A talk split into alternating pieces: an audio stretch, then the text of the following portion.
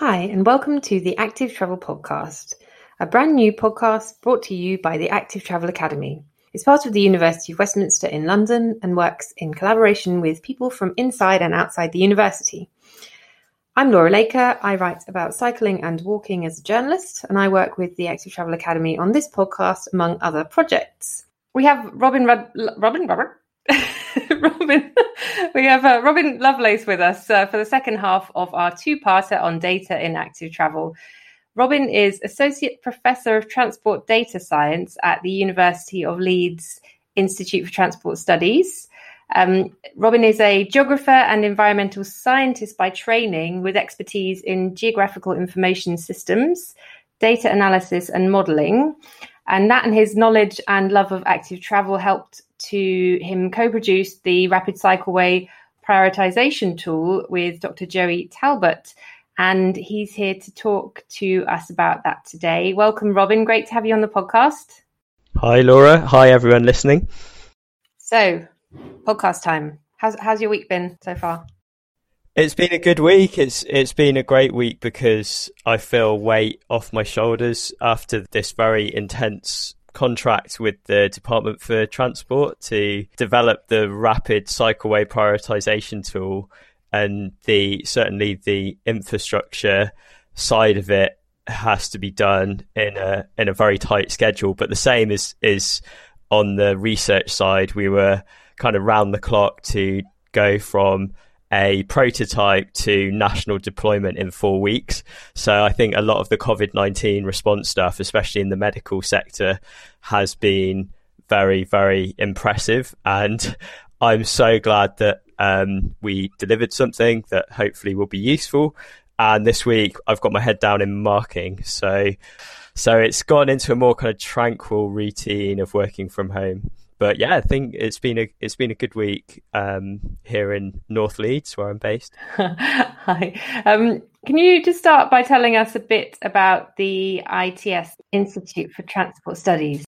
Yeah, sure. So I T S is a long-standing research department focused on transport. I think it's one of the longest standing, if not the longest standing in the U K, and certainly the largest in terms of uh, postgraduate taught, um, and we have a long history of engagement with policymakers and doing high impact research. So it's yeah, very much it feels like the place to do transport policy research. Um, it's had a huge influence on transport planning, both in terms of the kind of established um, motorised transport planning, but increasingly there's stuff on transport decarbonisation and active modes, which is uh, what I'm interested in. The other thing I should say is that um, I T S is part of the University of Leeds, and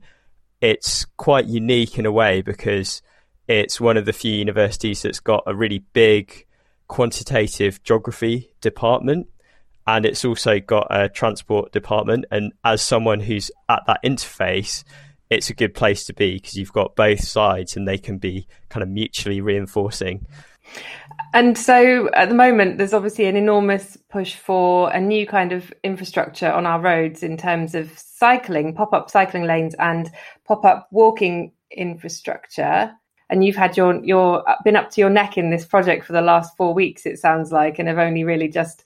just come out. Uh, so so the, what we're here to talk about today is uh, the R C P T, which which is using data to identify roads with the highest cycling potential, which is those that can carry the most cycling trips and those with enough width to accommodate new protective cycleways. And it's really cool. It's got this interactive map, hasn't it?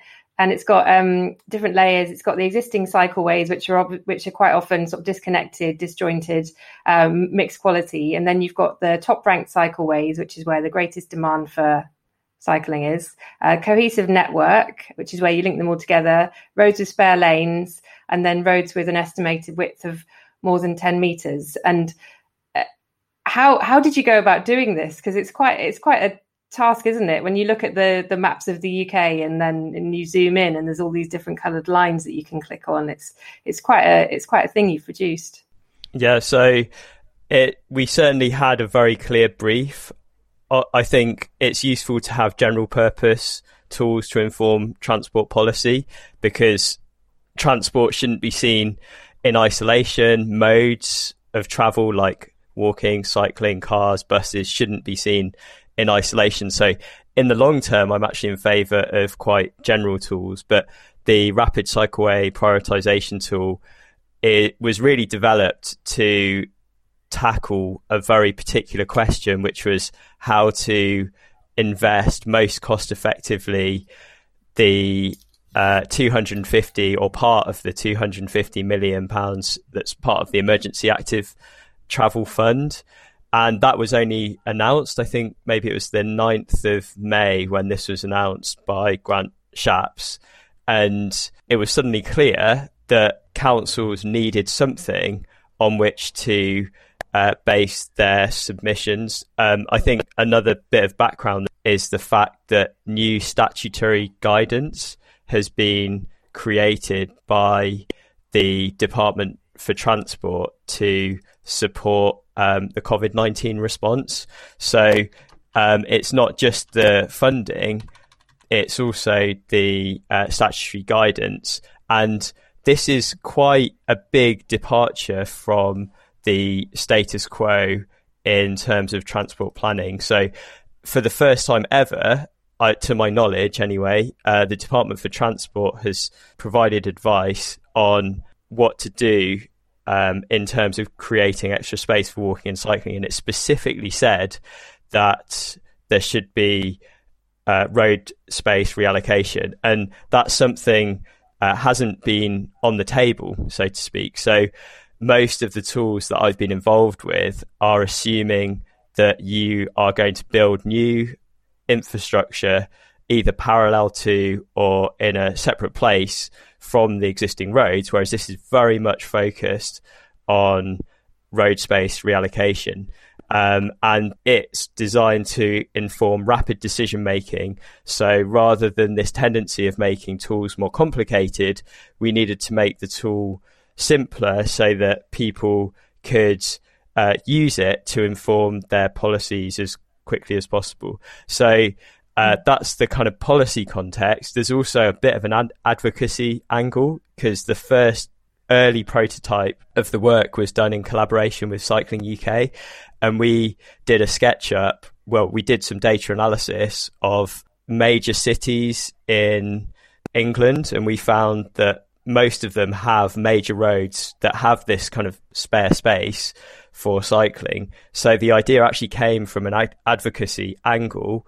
We did a bit of a description of the methods, and the Department for Transport picked up on this and eventually, yeah, commissioned this research to support that um, Emergency Active Travel Fund. Mm. And it's striking, isn't it, when you look at the maps that you've produced, all of these dark blue lines that you see across different cities um, that represent the top-ranked cycleways that could be built. Mm. Um, and they are they are everywhere. And, and and like you say, it just allows a council to look at um, look at a map of, of the roads that they look after and say, this is where this blue line is where a cycleway needs to be to get the most people travelling for cycling trips. Um, so the, the data behind the maps, that was a mixture of things, wasn't it? It was the propensity to cycle tool, which is another thing that you've worked on, which um, takes data on which journeys people are doing where, and then and then kind of works out which of those journeys could be cycled. Mm-hmm. Yeah, so the the tool is very much building on the strong foundations of previous work. So um, essentially there's two main input data sets. One of them is on cycling potential at the road network level. So that is every cyclable road, more or less, um, across the country has got a level of cycling potential that we have calculated in a great multidisciplinary and multi-university team, um, including Rachel Aldred at the University of Westminster, James Woodcock at the University of Cambridge, and Anna Goodman at London School of Hygiene and Tropical Medicine. And that is really important for long-term strategic planning. But if you have a very specific uh, need to identify where you've got extra space to, to, to make more space for walking and cycling. You also need uh, data on the infrastructure that you've got in your city. And that's where the other side of the coin, which is the infrastructure side, comes in. And as you say, we worked on a previous project, which is called the Cycling Infrastructure Prioritization Tool, lots of acronyms. um, and that contains estimates of road width. And then we also took data from OpenStreetMap that gives you um, the number of lanes on the roads according to uh, citizen contributors. And we put those three together, and we basically found a way to group together roads to identify continuous sections that may be strong candidates, or at least promising candidates, at an early stage in the planning process to look at to see if they would be feasible for uh, these pop-up interventions. And it was an amazing project, because as we were developing the tool, these pop-up cycleways were going in, and myself and Joey in particular kept an eye on where they were going in and how they were matching with our uh, tool. So it's quite exciting. We could say, oh, in Jamaica Road, there's been new plans for a cycleway in London, another one in Bristol. And we were kind of doing this um, data analysis on the fly. It was a, a very exciting time. And we also ensured that we had quite close contact with local authorities when we were developing it, and also um, having this kind of vital Uh, sense checking. So a good example of this is Wakefield Road in Huddersfield, where one of my colleagues uh, lives near, and he he was saying that I really think that your tool should be flagging up something here. And we looked at and basically found a bit of a kind of bug in the algorithm that we changed, and then it kind of flagged up that particular road and all other roads that were like it. So um, compared with the work that we did with Cycling U K, that was only looking at roads on which we had a spare lane. Uh, and by that, we mean any road where there was at least two lanes of traffic going in one direction. And that means that you can put you can take out an entire lane without affecting the navigable network from the perspective of a car, which makes things simpler from a kind of transport planning perspective, especially if you want to act quickly.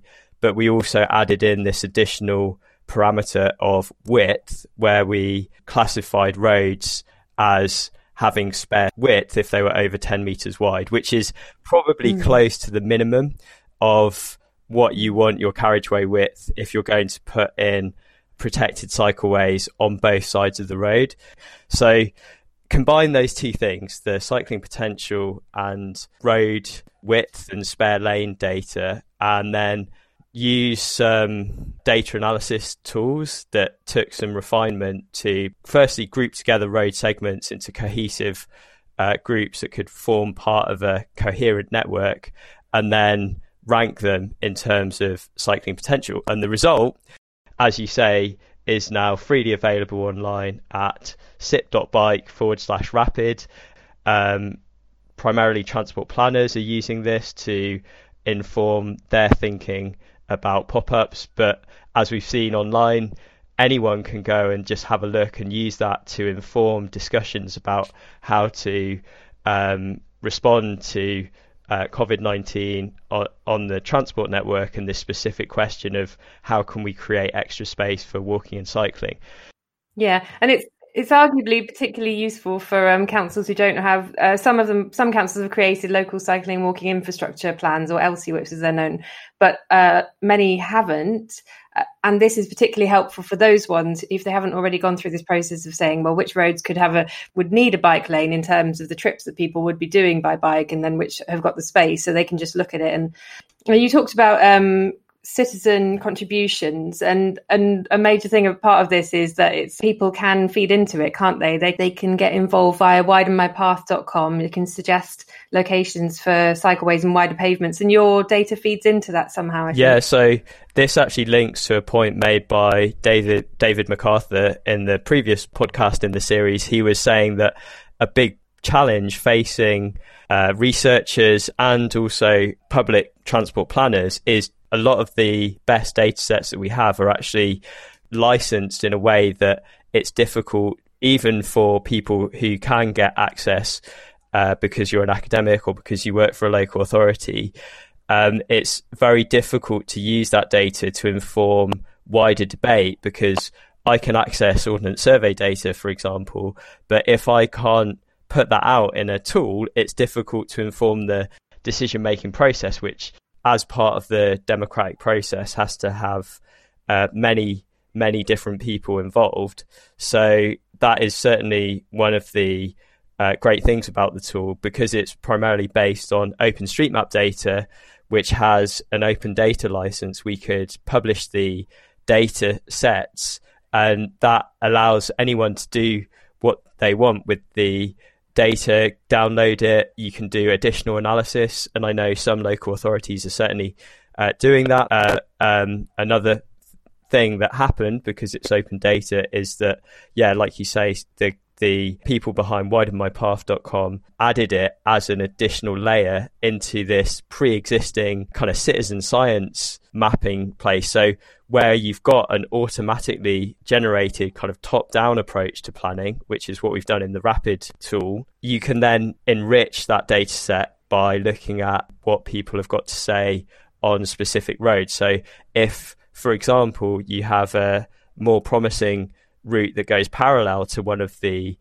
uh, roads flagged by the tool but not actually on it, people can say, well, actually this would make more sense to have it away from the traffic, and those kind of things are, happen- are happening at the moment. So yeah, the open data angle is certainly an important part of what we've done, and in a way they're the two sides of the same coin, that we've got the very much data-driven Uh, top-down approach, but you also need this bottom-up citizen science approach, and when the two come together, that's quite powerful. And I think uh, local authorities will now have quite a rich evidence base, including other things like cycle counters and um, obviously engagement with the wider community to inform their decisions. So I'm I'm quite hopeful that the infrastructure that goes in as a result of this Emergency Active Travel Fund will be quite good, and hopefully a bit better thanks to our tool on widen my path dot com. Yeah, uh, yeah, it's fascinating, isn't it? I remember the um, there's something similar in London, the strategic cycling analysis, and there was some scepticism about it when it first came out. Andrew Gilligan, who was the cycling commissioner um, of London and is now Boris's cycling advisors, he said, well, you can see where people want to cycle, just look out the window. But it has, has actually, and I wrote an article for The Guardian about his kind of comments and other people's comments on it, but it has actually proven for campaigners, for example, to say, well, these are the top ten highest demand, unmet demand routes in London, and going to their councils and saying, this is where you need to be building the cycle routes, and here's the evidence to show why, and, and the kind of impact that that will have. And you said yourself that transparency leads to better decision making, and I guess this citizen science uh, thing is, is part of it, and it allows people to take the data, it comes alive a little bit more, and to play with it and to come up with things. Different people have different expertise, and there's a lot of passion in the cycling community, isn't there? You know, people want to get other people on bikes, they realize how good it is, and they kind of want to get involved themselves. And we see a lot of um, we've got a lot of evidence around why cycling is a good thing, and yet not a lot happens, and this is almost another tool in the arsenal, isn't it? And just, you know, the the evidence of why it's good, but also where it needs to be built. So you said that um, you've seen some of that citizen uh, involvement in the tool since it was launched. Have you had sort of feedback from local authorities? So I certainly fed into the decision-making process because I'm on a, a kind of citizen advisory group for uh, with Leeds City Council, and it's been really interesting to see how they've created this uh, new forum that contains um, academics and advocates and also uh, councillors, and we've each been able to input ideas and to some extent hold them to account. So just earlier this afternoon I saw some feedback from someone on that group that's in open discussion with the council, and they actually had a ride on Kirkstall Road, which is one of the routes that has been flagged up by our tool, and I'm very happy to say has received new segregated cycleway. However, um, she flagged up that there was it that there were still issues with it. Obviously, when you do things very quickly, it's unusual to get things perfect the first time round. So she sent round photos and said, yeah, I think this is a problem. There's loads of old leaves in the road here.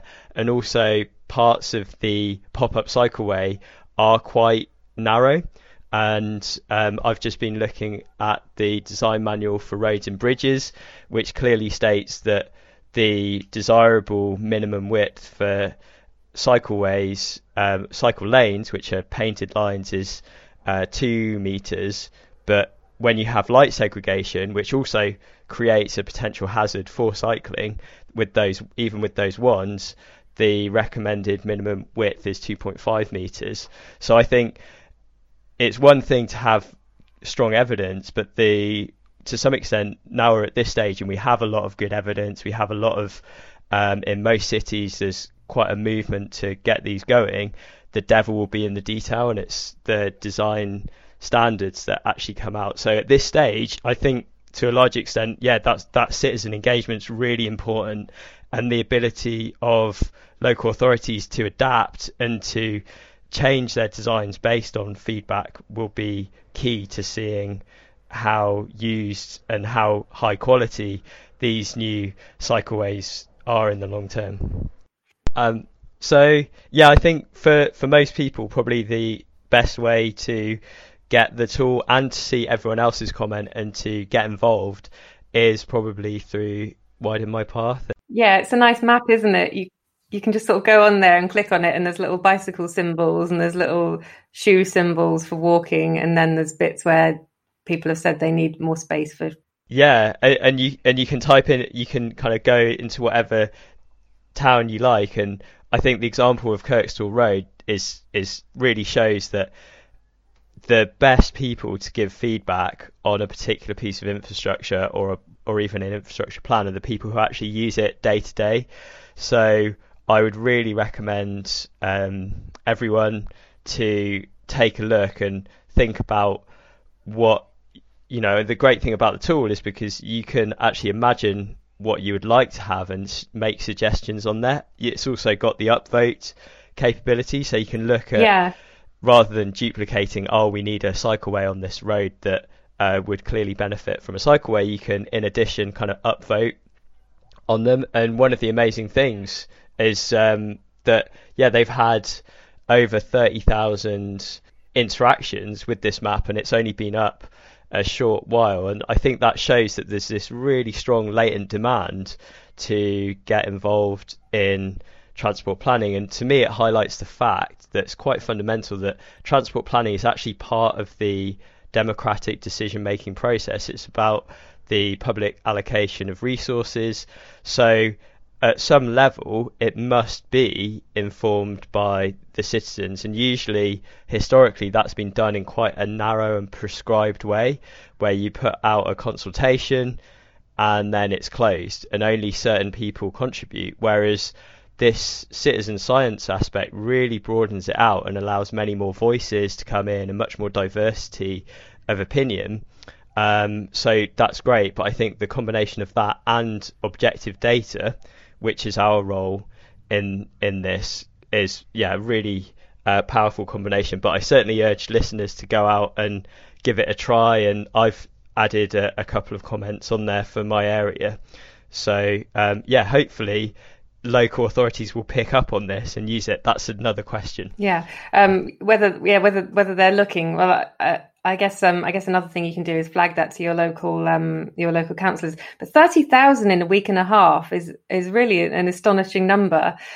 It's it is it is so easy to use, isn't it? And I've had these conversations before about the way that we discuss, particularly cycling, new cycling routes, and um, often the sort of meetings that are held around um, what's going to happen or what's being proposed are held at sort of times when people with young families say, are putting the kids to bed, or they're just, you know, people with busy lives don't have time to attend meetings in person, and so it does uh, widen it out a bit more and gives gives people who will benefit, you know, people with busy lives, people with young kids maybe, um, the option to say, well, actually, this bit of my street's dangerous, the pavement's too narrow, um, I'd like this two-way for cycling, or all of those things. It's just super easy just to click on, or like you say, you can like other people's comments, and, and so you can see one comment has like twenty likes or something, and it's, you know, you're not the only one that's thought that about that particular location. Yeah, and another thing to say on that is I think the the widen my path dot com isn't designed to replace existing structures for engagement. So it would be to use yeah. in addition to the usual way of um, communicating. And that's the same concept with tools such as the Rapid Cycleway Prioritization Tool and the Propensity Cycle Tool, which our new Rapid tool builds on. It's certainly designed to complement, not replace, existing yeah. processes. And, and I think at the moment, local authorities have so much to deal with. The fact that there's now a national, well, certainly in England, we'd like to extend it to other countries, evidence base, that can mean that they can make good, rapid decisions based on evidence more yeah. more quickly. So yeah, and the more citizens that get involved and kind of try to highlight the evidence to a broader range of people as possible, the better. And I've seen loads of examples. It's um, been really good just seeing on Twitter, for example. I'm from Hereford, so seeing people flagging up cycleways in Worcester saying, look, this matches the cycle campaign's perception of where you have need for pop-up cycleways, and then using that to try and get a debate going in the local authority. So yeah, I think certainly better decisions can be made when more people are involved, and certainly when more evidence is available. I think there is a danger that if there's too much evidence that it becomes overwhelming, but the the good thing about these interfaces is they kind of condense down a lot of information into a map, so you can make sense of it all. Yeah, like here's the line on the map, this is where the bike route, this is where you'd be best off building your first bike route, this is where you need to do more routes to make a network. And it is it is just sort of very simple, isn't it? Yeah, and and that's another thing. As academics, we like to always make things more complicated and add features and refine the model, but with the Rapid tool, because it had a different purpose, we wanted to say, okay, let's condense all of this information down to literally the top ranked cycleways. And I should say on that, you can also rank it not just by cycling potential, but by uh, the continuous length of the uh, road as well. So if your priority is to build slightly longer distance routes, you can also use it to try and find uh, continuous sections. But like with any data driven approach, no no data set is perfect, so it's got a number of limitations. It's not just a short-term thing, obviously. You know, we can this can keep being used in the long term. There's there's going to need to be a, a gradual rollout of ideally of a, of a cycle network across the country, not only in towns but linking in between. So um I guess it could just keep on keep on going, couldn't it? Um in terms of areas for f- further study, you mentioned you like the idea of general tools. Do you mean that across different transport modes, not just cycling? Yeah, definitely. So like many areas of government, transport planning tends to be a bit compartmentalized and even tribal in some cases. So it, I've seen various examples of local authorities where you have the active travel team that's kind of put in a box, and then they don't often talk to the highways people. Um, and then the, you've got the, the bus people in London, I know, uh, uh, and, and there's not enough cross-modal communication. And I think that's bad for everyone. So regardless of uh, which mode of transport you use, it's certainly important to have a joined up network so that public transport so uh, connects well to walking and cycling networks. So um, that's a, certainly something that I'm aware of, and being the lead developer of the um, propensity cycle tool, which is just focused on one mode, I'm acutely aware of the need to broaden it out to become more multimodal. So mm. that's just a kind of policy need uh, that I've seen.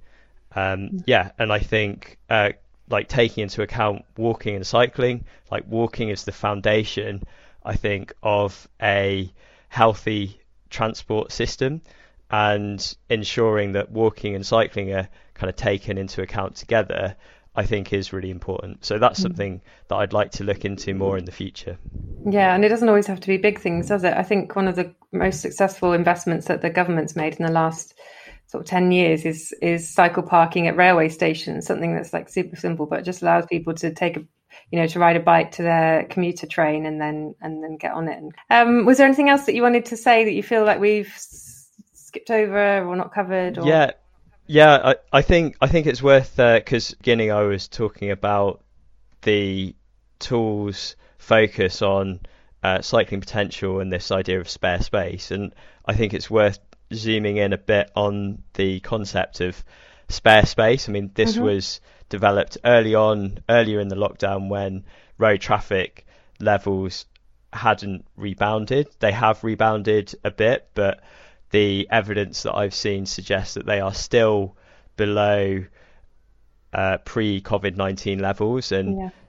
um, I've, there's also evidence of many people switching to permanent working from home. So mm-hmm. the, the long-term implications for the transport system are still uncertain. And in that context, I think it is good to think about why you might want to focus on road space reallocation in particular. And there's three broad reasons. The first is when you're looking at roads that are big and have this spare space, they tend to be along arterial routes where you've got high potential, um, especially in Leeds. There's some key desire lines that are very heavily reliant on bus use. So if you're aiming to uh, free up capacity on those busy public transport networks, building where there is high latent potential, which tends to be on those big arterial routes, um, is one reason. The second reason is that the nature of the cycleways that you construct themselves, so you can build a big cycleway at, and to allow physical distancing on um, these big roads that and cycleways that have been created by reallocating a lane of traffic to cycling.